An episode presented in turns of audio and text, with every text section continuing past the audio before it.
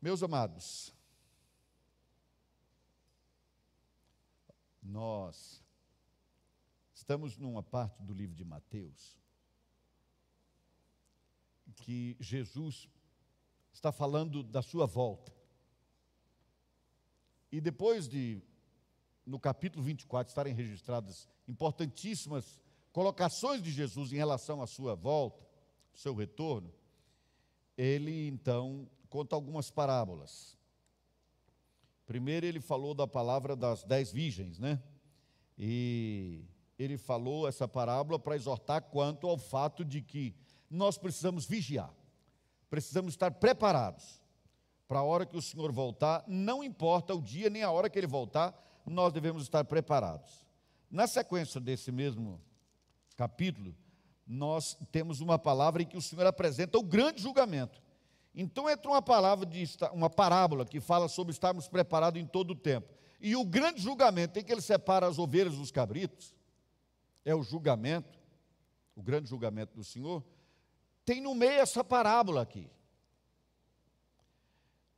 Meu entendimento é que o foco dessa parábola é aquela pessoa que recebeu só um talento.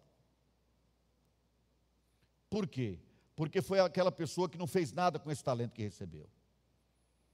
Tendo em vista que havia permanentemente um embate de Jesus com os escribas e fariseus, eu entendo que aqui Jesus tem em vista, sobretudo, esses dois grupos religiosos.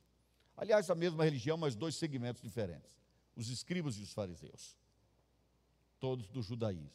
Mas reparem, amados, que porque no final alguém pode pensar assim: a lição final dessa parábola é que o crente que não fizer nada, no fim não vai receber salvação. Porque ele vai ser condenado ao fogo eterno. Alguém pode pensar assim, é, quando lê o versículo 30. E o servo inútil lançai-o para fora nas trevas. Ali haverá choro e ranger de dentes. Então, inferno, condenação eterna. Se nós entendemos que Jesus está se referindo aos crentes, nós então temos esse grande problema. Eu entendo então que Jesus estava se referindo àqueles que receberam tudo de Deus, e agora os escribas e fariseus, eles tinham, sobretudo, a lei e os profetas. A lei e os profetas devia levá-los a Jesus. Na, na chegada do Messias, então agora eles precisariam de pano novo em veste nova. Mas os escribas e fariseus não queriam mudança nisso. Eles queriam manter, como querem até hoje, manter a lei. A ideia de obedecer à lei, porque Deus não muda o padrão e Deus exige que a lei seja cumprida, etc. Eles não aceitavam nenhuma novidade, nenhuma mudança, mas nós somos o vinho novo. E o vinho novo tem que ser num odre novo. Porque se colocar um vinho novo num odre velho, ele vai se partir. Ele não vai resistir à fermentação. Para quem imagina que naquele tempo vinho era suco de uva e diz que naquele tempo vinho não deixava bêbado, é só pensar nisso. O odre tinha que ser novo, porque senão ele não suportaria. Vinho novo em odre novo.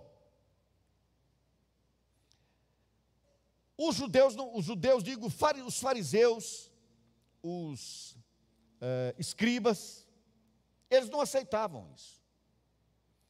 Eles então receberam o que deviam passar para frente e não o fizeram. Não o fizeram. Então a parábola, no meu entendimento, tem esse objetivo final de ensinar isso.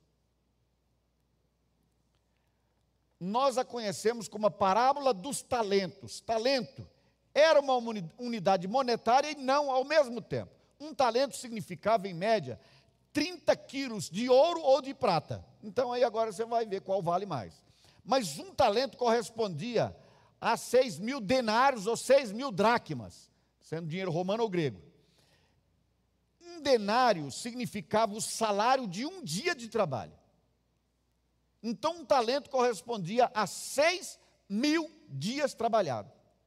Era muito dinheiro. E se fosse talento de prata? Se fosse dinheiro, seria, se fosse de ouro, seria mais. Então aqui está se falando de alguém que recebeu muito e alguém que recebeu pouco.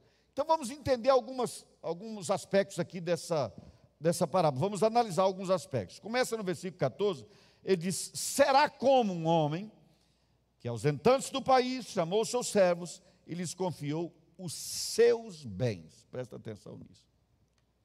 De quem eram os bens? Do Senhor. Quando ele confiou os talentos, os seus bens,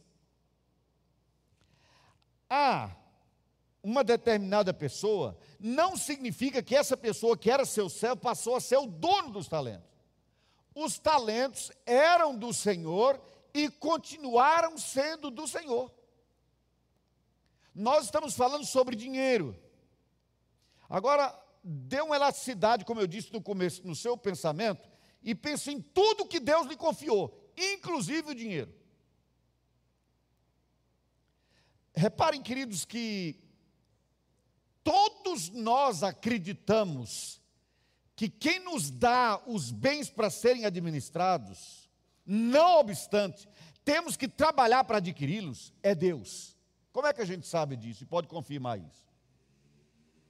É parte do nosso cotidiano alguém chegar e pedir oração, porque vai fazer vestibular, por exemplo, quer progredir. Depois do vestibular, ele espera ter um emprego melhor, ou um emprego, ou um emprego melhor. Quando ele ainda não tem e quer fazer um concurso, ou está procurando um trabalho, pede oração para Deus abrir a porta desse trabalho. Ele acredita então que a providência é de Deus. Abre uma empresa, então ora para que Deus faça prosperar aquela empresa. Deus a faça crescer. É interessante então que todos nós acreditamos que, não obstante o esforço que temos que fazer para termos os bens, porque, como eu disse lá na primeira reflexão, na, uma, quatro ou cinco reflexões atrás, não cai do céu o dinheiro, ele tem que ser feito. Os bens precisam ser feitos. O carro tem que ser adquirido e tem que ser pago. A casa onde você mora, idem. Se alguém te oferecer um emprego, uma pessoa pôs o capital dela lá para criar uma empresa, para abrir a oportunidade de trabalho para você. Então alguém está sempre é, trabalhando para adquirir, mas nós sabemos e lemos isso, não vou reprisar, que Deus diz, está lá escrito na palavra, que Deus nos dá a força para adquirirmos riqueza. Mas não é incomum que a gente acredite nisso só até a oração ser respondida. Diz também do exemplo. A pessoa pede oração. Aí ela passa no concurso, ela progride financeiramente. No começo ela mostra muita gratidão a Deus e tem muita fidelidade, por exemplo, no dízimo. Mas ela costuma agora com um novo patamar de vida. Porque agora ela não come mais aquele PF da rodoviária. Ela agora já vai para um restaurante um pouco melhor. E agora ela começa a descobrir que tem outras coisas ainda melhores do que essas. E ela começa a se endividar. Vamos falar sobre isso no outro domingo. Não quero falar sobre dívida hoje. Mas ela começa a se endividar. E quando ela começa a se endividar, ela se esquece que a fonte de todos os seus talentos, de todos os seus bens, de tudo que ela tem é Deus. Porque não é incomum que o primeiro lugar que ela corte é no dízimo. Na contribuição, na entrega do seu dízimo. Na hora que estava pedindo, reconheceu que era Deus que ia dar. Depois que Deus dá, ela negocia consigo mesmo, dizendo: Não, não dou agora, mas mês que vem eu dou. Quem sabe daqui a três meses, eu estou esperando aquele dinheiro, aí eu pago tudo de uma vez. E depois chega lá na frente e diz assim: não, mas quer saber? Deus não é, o que Deus espera de mim não é dinheiro, é a minha fidelidade. Então, esqueço o que está para trás, mas daqui para frente eu vou fazer isso. Até ela acostumar com um novo patamar de vida. Anunciar um carro novo, melhor do que aquele. Esse não é direção hidráulica, é elétrica. Então ela quer a troca. E agora apertou de novo. E de novo ela diz: Não foi Deus que deu, não é de Deus, é meu. Mas vocês então reparem nisso, queridos. Aqui os talentos pertenciam ao Senhor e continuaram sendo dele. Mas então você diz: Então não tenho nada? Irmãos, em princípio não. Eu digo que eu tenho uma esposa. Não sei porque no Brasil fala, eu vos considero casado na relação de marido e mulher, não marido e esposa, né? Então o marido tem uma mulher. Um homem tem uma mulher, não sei porque uma mulher não tem um homem, ela tem um marido, coisas da cultura brasileira, né? Mas eu não tenho uma mulher, porque a Ana não é minha. Ela é do Senhor. Que foi entregue a mim como esposa, eu vou cuidar dela para o Senhor e é dele. O dinheiro que me chega às mãos é do Senhor, que me deu para administrar para a glória dele. Irmãos, isso talvez seja o mais importante de entendermos sobre tudo isso que temos falado sobre dinheiro.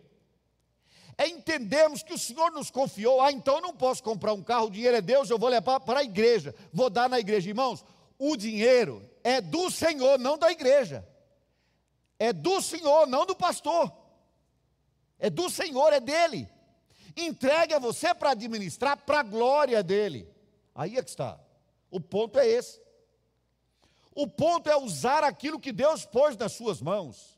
Vamos falar depois sobre essa capacidade que Deus dá a cada um, os talentos que Deus dá a cada um, não nos referindo à unidade monetária, mas à capacidade que Deus deu a cada um de fazer a sua obra. A gente fala sobre isso já, mas pense no conjunto. Tudo que Deus confiou a você, Ele confiou para a glória dele. Muita gente que quis fazer a universidade, faculdade, não fez. E oraram esperando que isso acontecesse, não aconteceu aconteceu com você para a glória de Deus. Muita gente que fez mestrado gostaria de ter feito uma, aliás, faculdade, gostaria de fazer uma pós-graduação, um, um, mestrado, um estrito senso, um doutorado. Gostaria, uns fizeram, outros não. Porque vejam vocês, queridos, que aqui primeiro tudo pertence ao Senhor.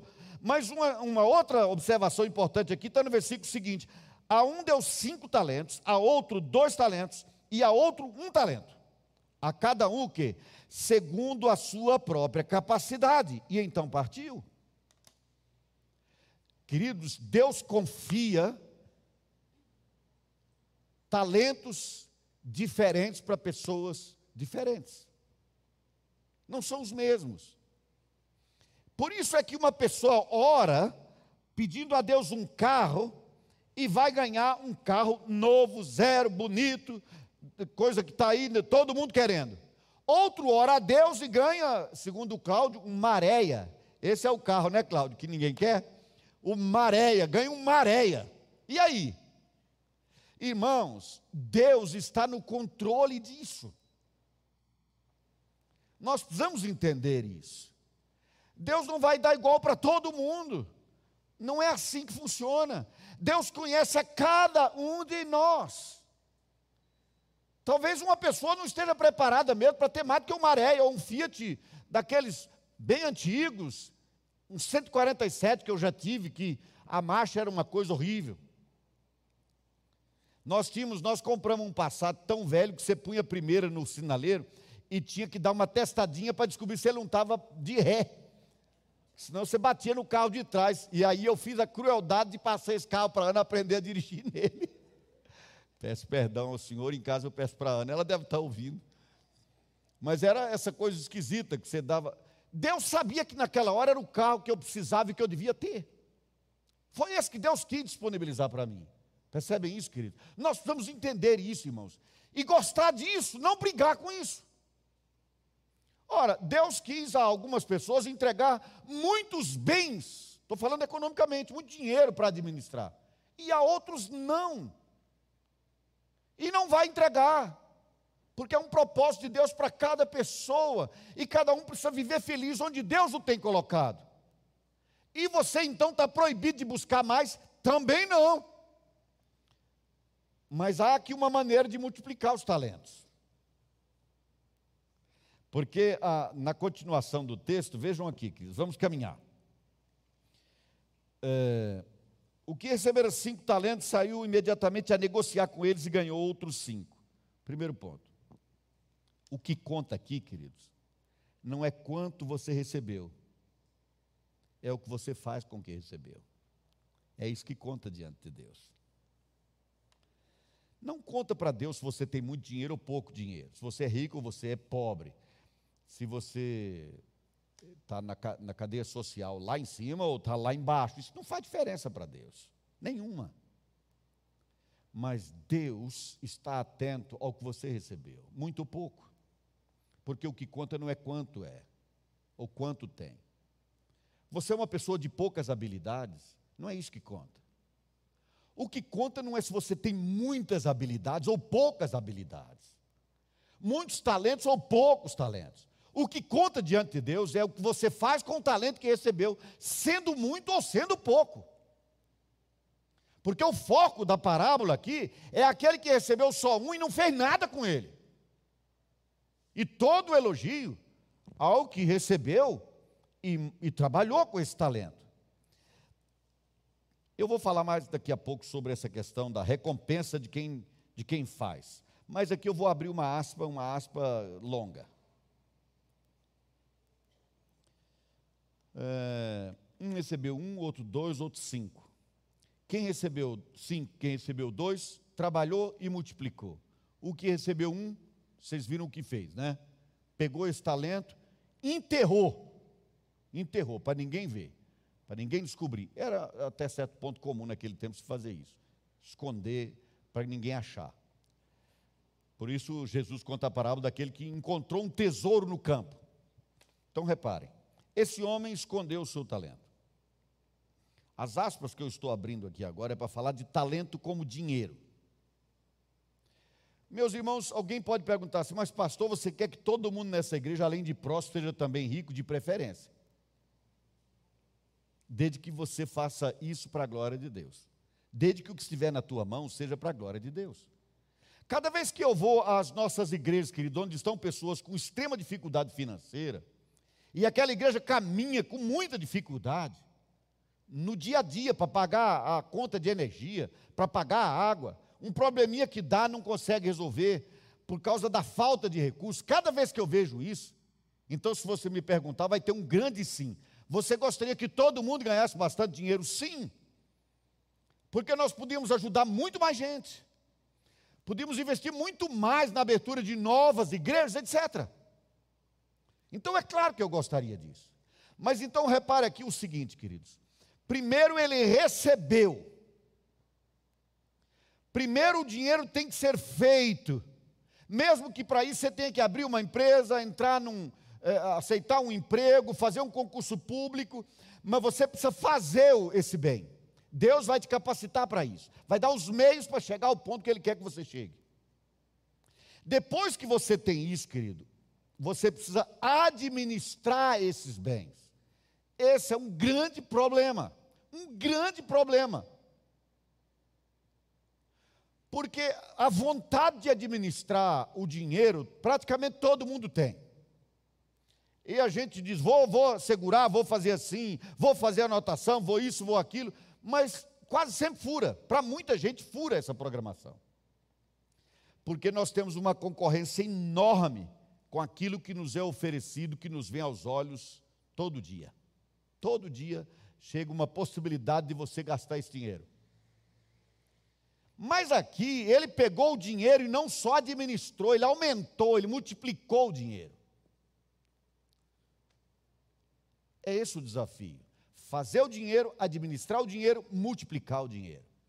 Eu não estou habilitado, nem vou dar aula de administração financeira, nem de investimento. Não é essa a ideia. Você pode ver isso aí na, nas redes sociais, fazendo curso, de muitas maneiras você pode ver. Mas eu quero deixar pelo menos um básico aqui, queridos. E vou recomendar mais uma vez uma leitura a você. Não é uma leitura evangélica, então, naturalmente, não é um livro para aprendizado teológico, para aprendizado financeiro. Chama-se O Homem Mais Rico da Babilônia. Segue o conselho dele. Inclusive em relação ao dízimo. Segue o conselho desse. São parábolas. Foram parábolas escritas por um homem esperto que conta essas histórias do homem mais rico da Babilônia. São parábolas. Mas ele dá lições preciosas para essa questão. Pior do que esse, porque tem mais heresia, tem mais problema do que esse, é pai rico, pai pobre. Mas seja qual for o que você optar para ler, querido, o que eu estou dizendo é: você precisa aprender conceitos básicos. Quando eu segui esses conceitos básicos, eu consegui transformar meu salário pastoral em bens, em casa, em fazenda. Toda vez que eu não segui, eu quebrei.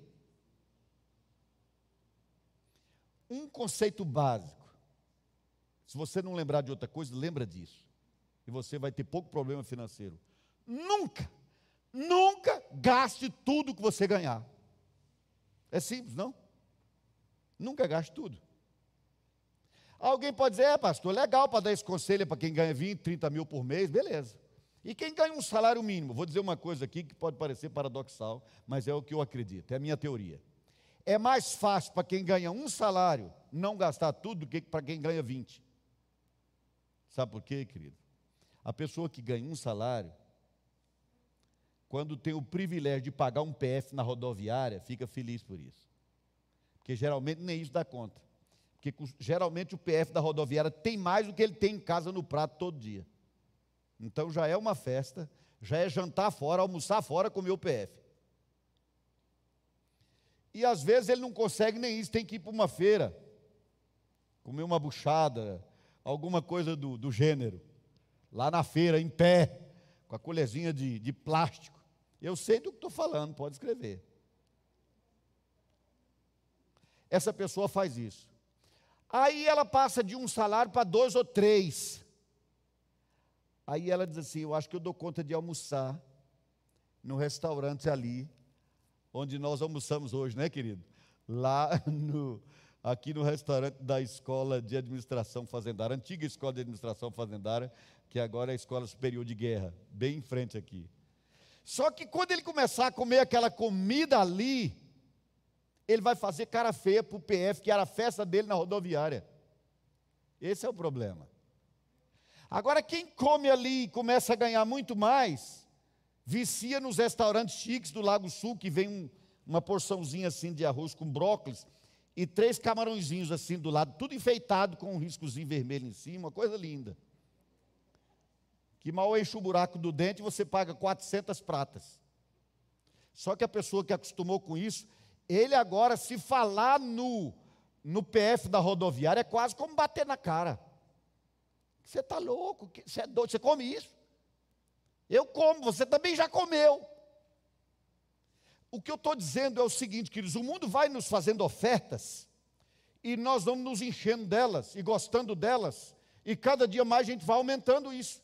Até que chega a hora que a gente perde o controle, porque a gente quer cada vez mais caro. Seja quanto for que Deus confiar a você, não gaste tudo. Esse é o primeiro princípio. O segundo é, aquilo que você não gastou, invista. Como é que você vai investir? É uma coisa muito simples. Só ponha esse dinheiro naquilo que trouxer mais dinheiro para o seu bolso. Se vai tirar o dinheiro, então não é um bom investimento. Ah, vou trocar de carro, não é investimento, vai tirar mais dinheiro do seu bolso. Eu não vou dizer em que você vai investir, você vai buscar essa, esse aprendizado. Você não sabe? Procure quem sabe. Aconselhe-se. Procure alguém que saiba fazer isso. Queridos, nem todo mundo sabe tudo. Aliás, ninguém sabe tudo. Todos nós precisamos uns dos outros. Não gaste, não, não gaste tudo. Aplique isso que não será gasto. Aplique e não será gasto. E, quando chegar a hora, gaste. Oh, mas peraí, eu vou ou não vou gastar? Irmãos, dinheiro só existe para ser gasto. Não tem outra razão para ter dinheiro. E a gente só poupa para ter mais dinheiro para gastar. Porque o que importa não é se gasta ou não gasta, na hora certa, é em que você gasta. Lembre-se do propósito maior e permanente: tudo para a glória de Deus, inclusive as suas férias, a sua troca de carro, a reforma na sua casa, a sua preparação para o futuro, numa aposentadoria por meio de algum aluguel ou de uma, previdência privada, não sei. O que eu estou dizendo, queridos, é que a nossa relação com o dinheiro tem que ter esse nível de responsabilidade de fazermos sempre tendo como alvo o seguinte: o dinheiro pertence ao Senhor, eu vou usar isso para a glória dele. E Deus pode requerê-lo de mim, porque todos os talentos entregues foram devolvidos no final. Voltou e disse: Senhor, o Senhor me deu cinco, toma dez. O Senhor me deu dois, toma quatro. O Senhor me deu um, estou devolvendo um. Mas todos devolveram. O dinheiro pertencia ao Senhor no começo e no final também. É por isso que Paulo diz assim: Você não trouxe e nem vai levar. Nem trouxe e nem vai levar. Então, durante esse tempo que estamos aqui, use para a glória de Deus, querido. Busque não gastar tudo para você não viver agoniado, apertado. Eu vou dizer de novo isso aqui, e para quem está me acompanhando de casa, porque eu sei que é um problema em muitos lados, já foi no meu. Quando você não dá conta de pagar as contas, não tem como a família viver bem, não tem como você ser próspero, porque você não consegue ter um bom relacionamento, você não consegue ter equilíbrio nas conversas, porque há uma cobrança, há uma preocupação, fala-se em dinheiro toda hora, como é que vai pagar a conta, como é que a gente faz, como é que vai ser. E isso atazana a vida das pessoas. Você conhece essa expressão? Essa é uma expressão bem mineira, é um regionalismo, né? Atazana com a pessoa. Ela não sabe o que fazer. Então, quando eu falo de ter equilíbrio financeiro, que de não gastar tudo, de investir certo, de multiplicar o dinheiro, eu estou pensando em termos famílias que vivam bem, não só financeiramente, mas eu estou pensando em famílias que vivam bem, de bom relacionamento. Coisa boa, maravilhosa, é um dia ou outro o marido poder chegar para a esposa e dizer: Estou te convidando para jantar fora. Escolha o restaurante, pode até ser aquele do pratinho de arroz com três camarões. Eu me preparei para esse dia. Eu faço isso uma vez no ano, no dia do aniversário de casamento. A Ana escolhe e eu pago, é assim que está combinado. Eu tenho uma táticazinha para facilitar também esse dia. Quer, quer a dica? Minha dica é a seguinte, querido. Tem um vidrão assim, lá na minha parte do guarda-roupa. Toda moeda de um real que aparece vai para esse vidrão. Para no dia eu não ter que chorar na hora de pagar aquele camarãozinho com arroz. e nem dizer, não, vamos comer um pastel na rodoviária, o importante é a gente se amar. Né? A ideia é essa, o importante é que nós nos amamos. Mas amar comendo uma comidinha boa é bem melhor, né? Queridos, eu estou dizendo algo muito prático, eu estou tentando descer o máximo possível ao nosso cotidiano, porque é importante fazer isso, irmãos. Muitas pessoas já tiveram bens e não têm, já progrediram financeiramente e depois ficaram sem nada. E não é incomum que isso aconteça, não por contingência, porque às vezes é uma contingência, às vezes é um plano de Deus mesmo. Você fez tudo certo, mas aconteceu, porque Deus queria você noutra situação. Isso pode acontecer? Pode e acontece. Vou lembrar você, eu não disse, mas vou dizer, aliás, não é lembrar, vou dizer. Nesse livro, O Homem Mais Rico da Babilônia, ele diz assim: quando você receber o seu dinheiro, o seu salário, a primeira coisa que você vai fazer é separar a parte dos deuses. Como não é um livro evangélico, ele diz: separa a parte dos deuses, 10%, e entrega. Não segura isso, não. Não segura isso. Depois ele diz assim: antes de pagar qualquer dívida, qualquer pessoa pague a você mesmo. Essa é a parte que você vai separar. E ele diz que essa parte que você pagar a você mesmo vira seu escravo. Então bota ele para trabalhar para você. Não mate o seu escravo, deixe ele trabalhando. E ele diz uma coisa curiosa: todo escravozinho que nascer desses escravos já vai nascer escravo, então não vai reclamar de ser escravo. E vai continuar produzindo para você. Não é simples, irmãos? Simples de dizer, difícil de praticar. Não impossível de praticar, isso é que é importante. O que é difícil não é impossível. Impossível é impossível, mas isso é possível. Faça isso. Planeje isso na sua vida. Você diz, mas eu estou enrolado nos próximos dez meses, então faça o propósito certo. De ir acertando tudo, porque depois de dez meses você vai andar com sua vida financeira equilibrada. Porque, querido, as finanças equilibradas ajudam e muito muito a vida de um casal, o relacionamento de pai e filhos, etc. Vou fechar as aspas agora, voltar ao texto, e depois, no outro dia, a gente abre essa aspas de novo. Especialmente quando vier a falar sobre dívida. Voltando aqui à questão dos talentos, repare uma coisa importante, querido. Quem tinha cinco e dois, trabalhou, multiplicou. Quem recebeu um não fez nada. E qual foi a recompensa de quem trabalhou com o que Deus confiou? Veja, ele recebeu cinco talentos, trabalhou e multiplicou os talentos, devolveu dez para o senhor dele. E qual foi a recompensa? Tem uma frase que diz assim: entra no gozo do teu senhor. Aí o que não fez nada diz assim: pega o que era dele, dá para o que tem dez. Veja então, aí, meu querido, que na parábola de Jesus, o Senhor não pega o dinheiro de volta. Ele Está praticamente dizendo assim: você foi fiel com cinco, vou te entregar dez. Você foi fiel com dois, vou te entregar quatro. Você foi infiel com um, toma o teu um, você fica sem nada. A recompensa por fazer aquilo que Deus nos habilitou para fazer é o privilégio de podermos fazer mais ainda. Esta é a honra, esse é o presente de Deus. Você serve na obra de Deus com a capacidade que Deus te deu. Seja ela qual for, grande ou pequena, não interessa. Não se compara a ninguém, aliás. Você é o único nessa história. É a habilidade que Deus deu a você, o talento que Ele pôs na sua mão. Quando você exerce isso, quando você trabalha com isso, você melhora, você cresce, você se torna mais habilidoso ainda.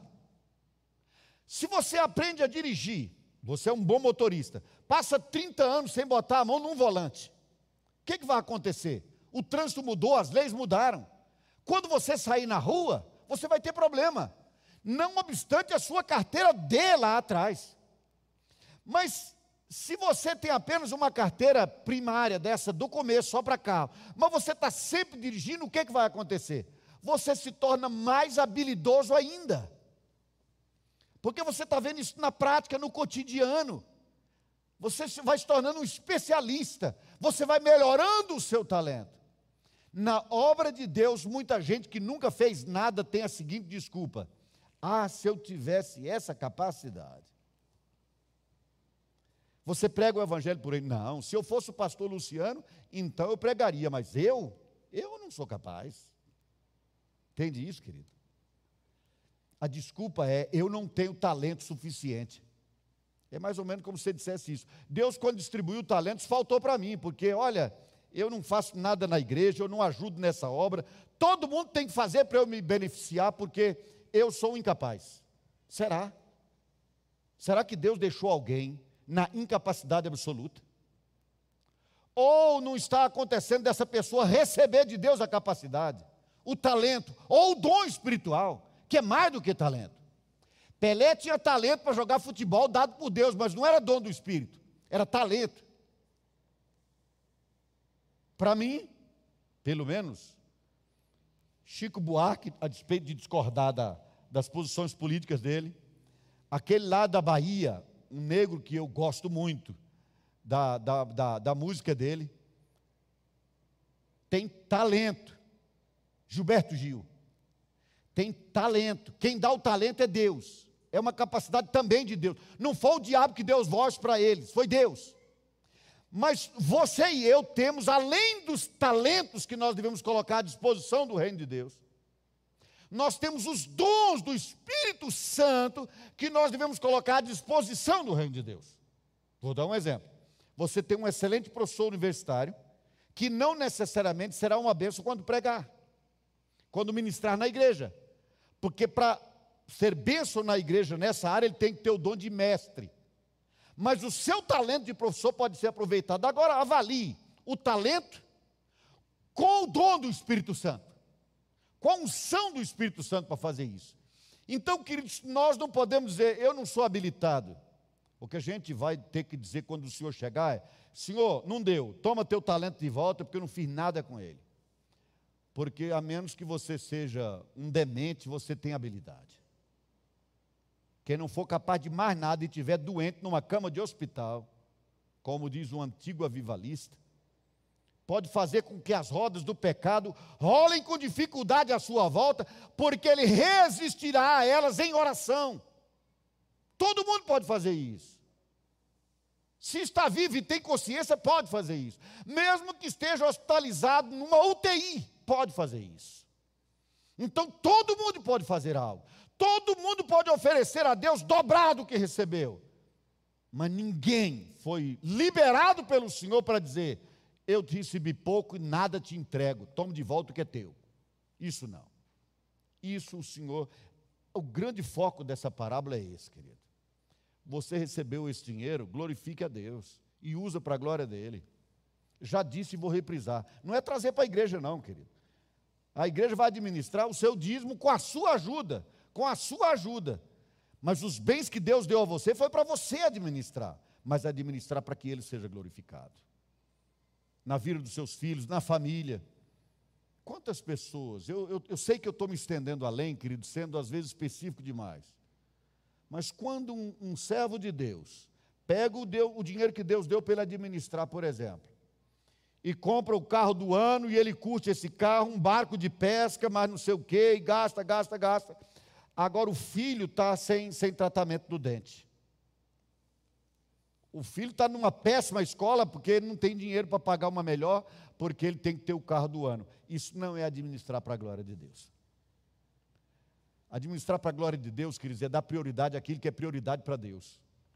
Deus é a prioridade um, sua família é a prioridade dois, a igreja é a prioridade três, sua família primeiro. Pense na sua família, invista na sua família. Porque a primeira obra missionária de um pai são os seus filhos e a sua esposa. A primeira obra missionária de uma mulher são os seus filhos e o seu marido. Então pense na sua família e invista nela. Glorifique a Deus com o que o Senhor colocar nas suas mãos. Ok. A recompensa é trabalhar mais. E além do trabalho, o gozo. Porque, irmãos, aí vem um, um paradoxo. Camila, vou te expor, não sei, não estou vendo a Camila aí, mas eu vou expor a Camila de novo pelo que ela disse. Quando eu falei que ele, o Dani será um pastor e que eles vão abrir a igreja e fizemos uma oração, declaramos que aquele trabalho estava aberto, a igreja está iniciada. Ela disse, pastor, é uma coisa curiosa. Eu sei que o que temos pela frente é muita luta, mas eu estou muito feliz de enfrentar isso. Eu estou muito feliz de abraçar essas lutas. Esse é o entra no gozo do teu Senhor. Trabalho, trabalho, trabalho, mas muita alegria, realização pessoal, felicidade. Olha, essas meninas trabalharam com a Lia e outros aí na, na realização desse evento para crianças.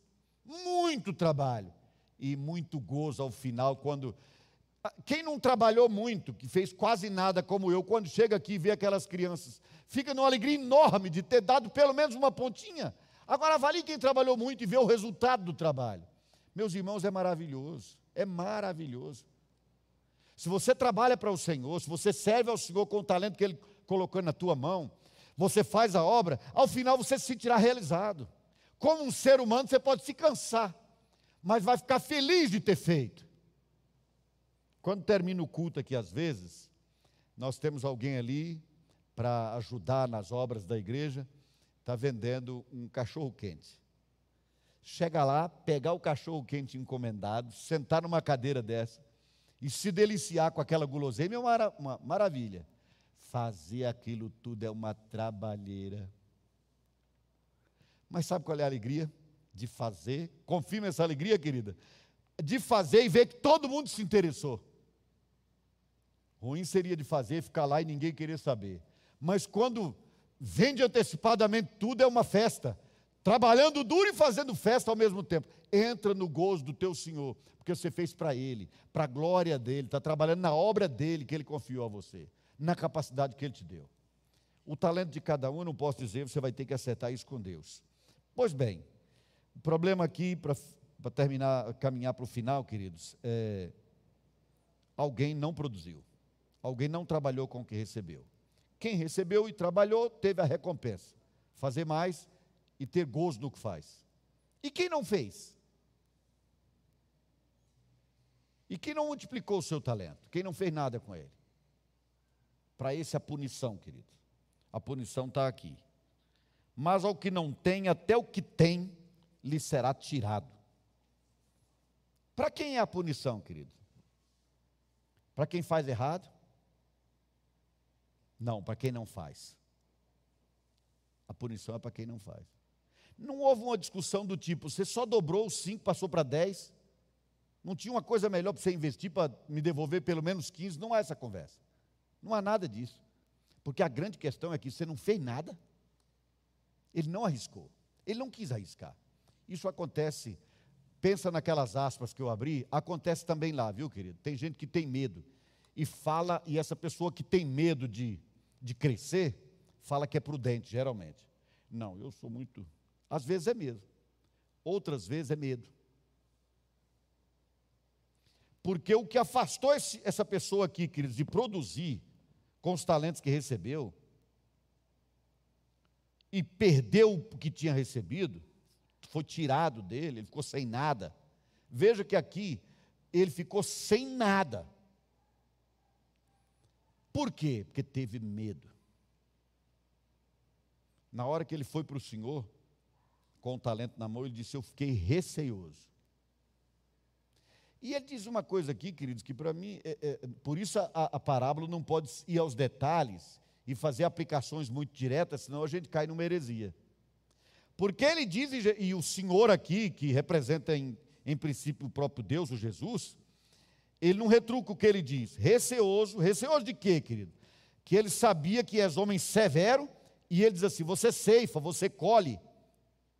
Olha que interessante o que ele diz você colhe, você ceifa onde não semeou, e ajunta onde não espalhou. Eu não quero nem entrar nesse mérito. Provavelmente era uma expressão né, daquela época. Porque senão Jesus estaria dizendo que esse senhor pegava o que não era dele. Está vendo como a parábola não pode ser uma aplicação muito direta nos detalhes? Mas se o sentido geral dela, e o sentido geral dela é o que não aplicou. E não aplicou por quê? Porque teve medo. Não, você é muito severo, eu fiquei assustado por causa da tua severidade. E ele diz: Então, se você sabe que eu sou severo, por que você não falou logo que não faria nada? E aí Jesus assim: O Senhor disse assim para ele: Porque eu teria entregue o meu dinheiro para o banqueiro e eu recebia com juros.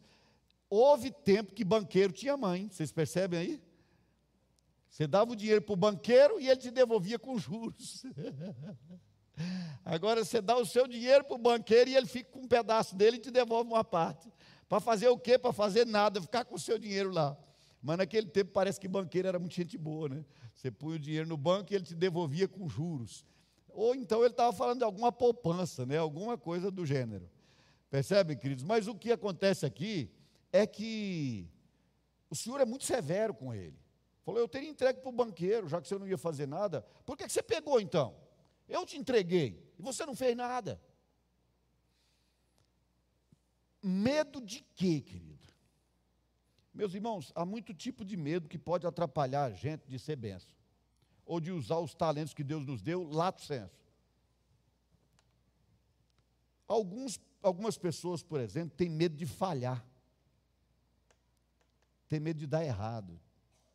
Não, eu podia ter aberto essa empresa, mas e o medo que tem de não dar certo?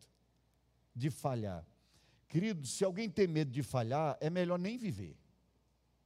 Porque eu vou fazer uma triste afirmação: você vai falhar. Em um momento ou outro da vida você vai falhar.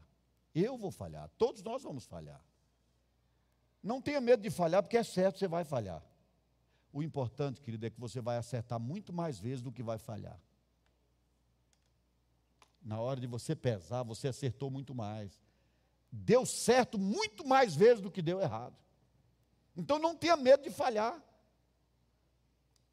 Porque eventualmente só se chega ao acerto falhando, porque falhando a gente vai aprendendo. Deus deu a você a habilidade, Deus deu a você essa capacidade, seja qual ela, o que for essa capacidade, que talento for, usa isso para a glória dele, usa isso, não tenha medo de falhar. Outro medo que as pessoas têm, decepcionar os outros. Ah, mas eu vou decepcionar. Se eu tentar e der errado, eu vou decepcionar fulano. Outra triste afirmação: você vai decepcionar alguém. No momento ou outro da caminhada, vai. Só Deus acerta sempre, querido. Você já decepcionou alguém, muito provavelmente. Eu já fui decepcionado por muitas pessoas. E já decepcionei muitas pessoas. Então não tenha medo de decepcionar, faça o que tem para ser feito. Faça o que está para fazer. Outro medo das pessoas, queridos, é da opinião alheia. Meu querido, você está fazendo para Deus, como é que você está preocupado com a opinião alheia? Vamos, vamos pensar nessa ideia da preocupação com a opinião alheia. Você recebe um emprego num banco, você se tornou bancário, e você não faz tudo o que você é capaz de fazer, porque você tem medo, você trabalha, você é um economiário, trabalha na Caixa Econômica. O seu medo é a opinião do gerente do Bradesco. Se eu fizer aqui errar, o que o gerente do Bradesco vai dizer? E a pergunta simples e óbvia é: e o que ele tem a ver com isso? Quem confiou a você o talento foi Deus. Então a opinião alheia não, não é o que vai contar para você, ela não importa. O que importa é se Deus aprovou ou não você tá, o que você está fazendo. Se você está dando o seu melhor na habilidade que Deus deu a você, e cada um Ele deu na sua medida, mas você está dando o seu melhor e não apenas enrolando no embromation, então nesse caso, querido, se alguém à sua volta começar a criticar você e tal, não dê ouvido a isso. Deus chamou Saul para ser rei. E a moçada encheu a cara de cachaça e veio para cima dele. Você, Saul, e começou a ironizar Saul, o homem que depois vai pisar na bola. Mas nesse primeiro momento em que o Espírito do Senhor estava agindo nele, e a gente sabe que estava, a Bíblia diz isso, ele entrava por um ouvido e saía pelo outro, é como diz a expressão. Ele se fazia de surdo para essas pessoas. Como eu disse há pouco, querido, conviver com uma pessoa negativa é ruim. Quer ver outra coisa ruim? É conviver com aquele que critica tudo. De todo jeito ele tem um algo para criticar e dizer que, não é, que podia fazer melhor. São os engenheiros de obra terminada, de obra feita. Não fez, mas quando alguém faz, aí cai em cima. Não, isso podia ser assim, aquilo podia ser daquele jeito, aquilo podia ser melhor. Então, por que você não fez? Porque você não faz. Vem fazer. Excelente. Vem fazer melhor. Mas não é um desafio raivoso, não. É mesmo. Você tem 10 talentos, eu só recebi um. Use os seus 10. Use os seus 10 como eu estou usando o único que eu recebi. E vai sair melhor. Porque você pode fazer mais com 10 do que com um. Mas aquela pessoa que fica de fora, de longe, isso não gostei. Aquilo não está bom. Aquilo lá bem que podia ser diferente. Eu não gosto daquela cor, eu não gosto daquilo. Gente, tem pessoas que são assim, não importa o que você faça. Não importa o que você faça, elas vão criticar. E aí há um problema, sabe qual é? Nós quase todos, quase todo o tempo temos essa sensibilidade. Sabe por quê, irmãos? Porque todos nós queremos ser aprovados. E por que, sobretudo, nós queremos ser aprovados? Porque todos nós queremos e precisamos ser amados, ser aceitos, ser bem-vindos. Por isso eu não visto uma bermuda, calço um chinelo e uma camisa regata para vir pregar aqui no domingo à noite. Não é só porque eu estou adorando a Deus, não. Porque eu adoro a Deus em casa do jeito que eu estou falando, até sem camisa, só de calção. Eu faço isso porque eu quero ser aceito, eu quero ser aprovado, eu quero ser bem-vindo. Todos nós temos essa necessidade de ser amados. Quando você imaginar que ninguém mais ama você, lembre-se de uma coisa: o Senhor te ama. Deus te ama. Essa expressão é tão comum, não é, queridos? Tão repetida. Deus ama você. Precisa mais? Um dia desse eu ouvi uma pessoa dizendo assim: ingratidão, eu ouvi isso. Em gratidão, ele diz assim: que Deus te abençoe e Santa Terezinha também. E eu pensei, mas quem já tem a bênção de Deus precisa ainda da bênção de Santa Teresinha? Quem tem Deus, a bênção de Deus tem tudo. Tem tudo. Você tem o amor de Deus. Você tem o amor de Jesus.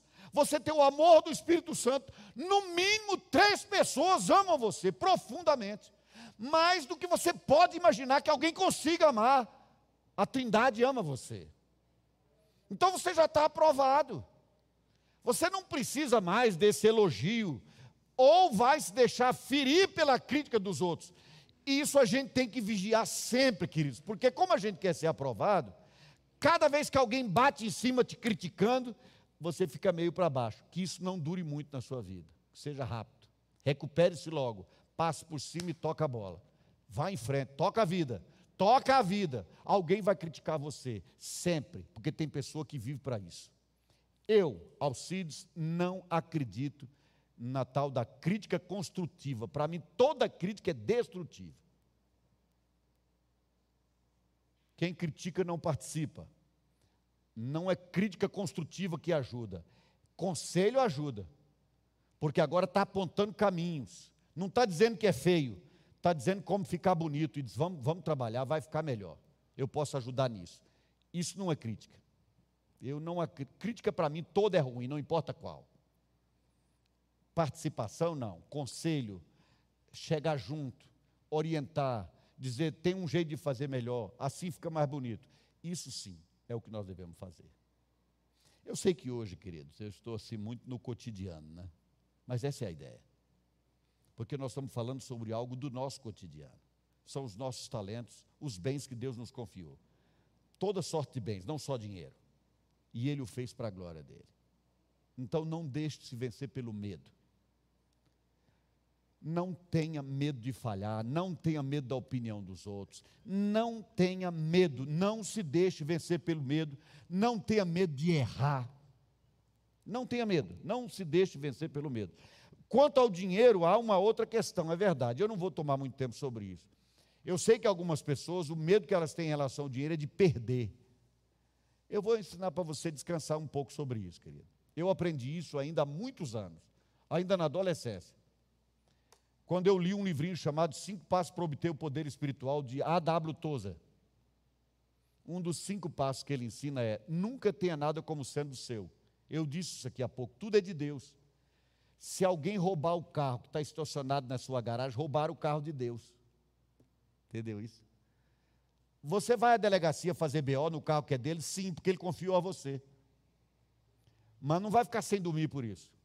Nem vai chorar por isso. Mas não tem mais nem dinheiro para o ônibus, então vai pegar carona, mas não chore. Você entende que quando você não tem nada, a vida é um alívio, querido? Porque você não perde nada. Quem não tem nada, não perde nada. Ah, não, mas eu não tinha essa capacidade. Eu já cantei. Você sabia que eu já ousei durante a pregação cantar? Pasme. Porque medo na distribuição faltou para mim. Vergonha, idem. Eu só tenho vergonha no meu aniversário quando centra todo mundo em mim, aí eu acho esquisito. Mas eu não costumo ter vergonha para nada. Então, durante a pregação, já cantei. Já recitei poesia que eu mesmo escrevi, pasme. Eu tenho a obrigação de ser um excelente poeta? Não, não sou poeta. Mas aquela que eu tive, eu ofereci ao Senhor. Eu não sou cantor. Se Deus me pedisse a opinião, Ele teria feito de mim um cantor. Porque eu amo música, muito e alta.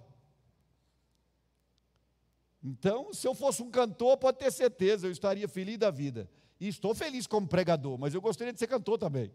Porque eu acho lindo cantar. Quem canta fala com o coração e esse fala melhor. Agora, vamos lá, querido. O que você fizer, faça para a glória de Deus. De novo, eu estou sendo muito do cotidiano, muito prático, mas vou dar, vou dar um, uma razão para isso. Paulo e eu tivemos uma conversa sobre isso, não tivemos, Paulo? Porque a sua mãe, de vez em quando, está cantando aqui. E se deixar, ela canta todo domingo. Já ouvi vozes melhores mas nunca ouvi pessoa mais consagrada, que faz para Deus. Entende isso, querido? Eu trabalhei numa igreja, a primeira igreja que eu pastoreei, depois fui para o seminário, eu tinha 18 anos. Aquela igreja, Deus abençoou, cresceu 820% em um ano e meio, cresceu muito. Mas lá eu tinha 12 pregadores que me ajudavam nos cultos, porque tinha culto de domingo a segunda e no domingo tinha cinco cultos. Eu não daria conta de tudo, preparei aqueles pregadores, todos leigos, igual eu. Eu tinha 18 anos. Mas, queridos, lá tinha a tal da participação. Todo mundo queria uma oportunidade. Não era participação, não é oportunidade. Eu quero uma oportunidade, Alcides. E aí eu fazia uma lista. Eu determinei que no máximo, por domingo, oito participações. Oportunidades. Então tinha um senhor que a única coisa que ele tinha para fazer era tocar um acordeon. E aí ele queria uma participação. E aí ele foi, ele disse: Eu quero participar com um dobrado. Até hoje eu não sei exatamente o que é um dobrado. Só sei que ele começou a tocar isso. E ele tocava, parece que eram 12 estrofes de uma mesma música. Então, quando está cantando, tem a letra diferente, mas quando só está tocando é a mesma. Ele ia, voltava, recomeçava. Quando chegou lá pelo sexto ou oitavo desse dobrado, eu disse, irmão Sobral o nome dele. Irmão Sobral, o restante do dobrado você deixa para oportunidade do próximo domingo. Senão ninguém mais vai participar. Uma menininha, neta do Pacheco, quatro anos, três para quatro anos, chegou em casa murmurando para a avó, eu estava lá almoçando com ela nesse dia. Vó, eu não cantei na igreja hoje. Foi, minha filha, porque não me deram oportunidade. Pernambucanazinha. Agora, aqui no nosso meio, quando vai subindo o salário, querido, para achar alguém que aceite uma oportunidade, ó. Porque se não puder cantar igual Pavarotti, não canta. Se não puder apresentar-se como um exímio musicista, então não participa. Será que é assim mesmo que Deus espera de nós, irmãos? É isso que Deus quer? Não, não sei pregar, então não vou compartilhar um versículo que Deus falou no meu coração. Eu já fiz tanto apelo nesse sentido que parei. De dizer, gente, participem. Traga uma palavra que Deus deu a vocês, está isso em Coríntios. A igreja toda participando. Um trazendo uma palavra de revelação, o outro recebeu uma profecia e traz. O outro tem algo especial que Deus ministrou na vida dele, compartilha. Quer um exemplo de hoje? Marli estava lá, outras pessoas estão aqui, acho que estavam lá também. A Ana iria pregar hoje de manhã, não foi lá no congresso. Só que alguém, Lina também estava, né? Foi dar um testemunho, a Ana disse aos filhos, o testemunho foi tão impactante, que eu cheguei para a coordenadora do evento, que era a Rosana, e disse: Rosana, eu não vou pregar. Eu não vou pregar. Porque isso que aconteceu aqui tem que ficar nisso. O que Deus queria ministrar hoje era isso. Ela simplesmente não pregou. Porque uma pessoa deu um testemunho que impactou todo mundo. O seu testemunho, querido, pode impactar mais do que a minha pregação no domingo à noite. O problema é que não fala. O problema é que não participa. O problema é que a oportunidade dada não é aproveitada. Guarda isso. Lembra disso. Mas não guarda só para dizer é verdade. Guarda para mudar. Guarda para participar. Deus confiou a você um talento, use para a glória dele. Para a glória dele. Você não descobriu ainda o talento que tem, vai testando. Eu já testei e descobri que não sou músico. Esse eu já sei. Mas sei também que sou pregador. Estou feliz com isso. Amém, meus amados?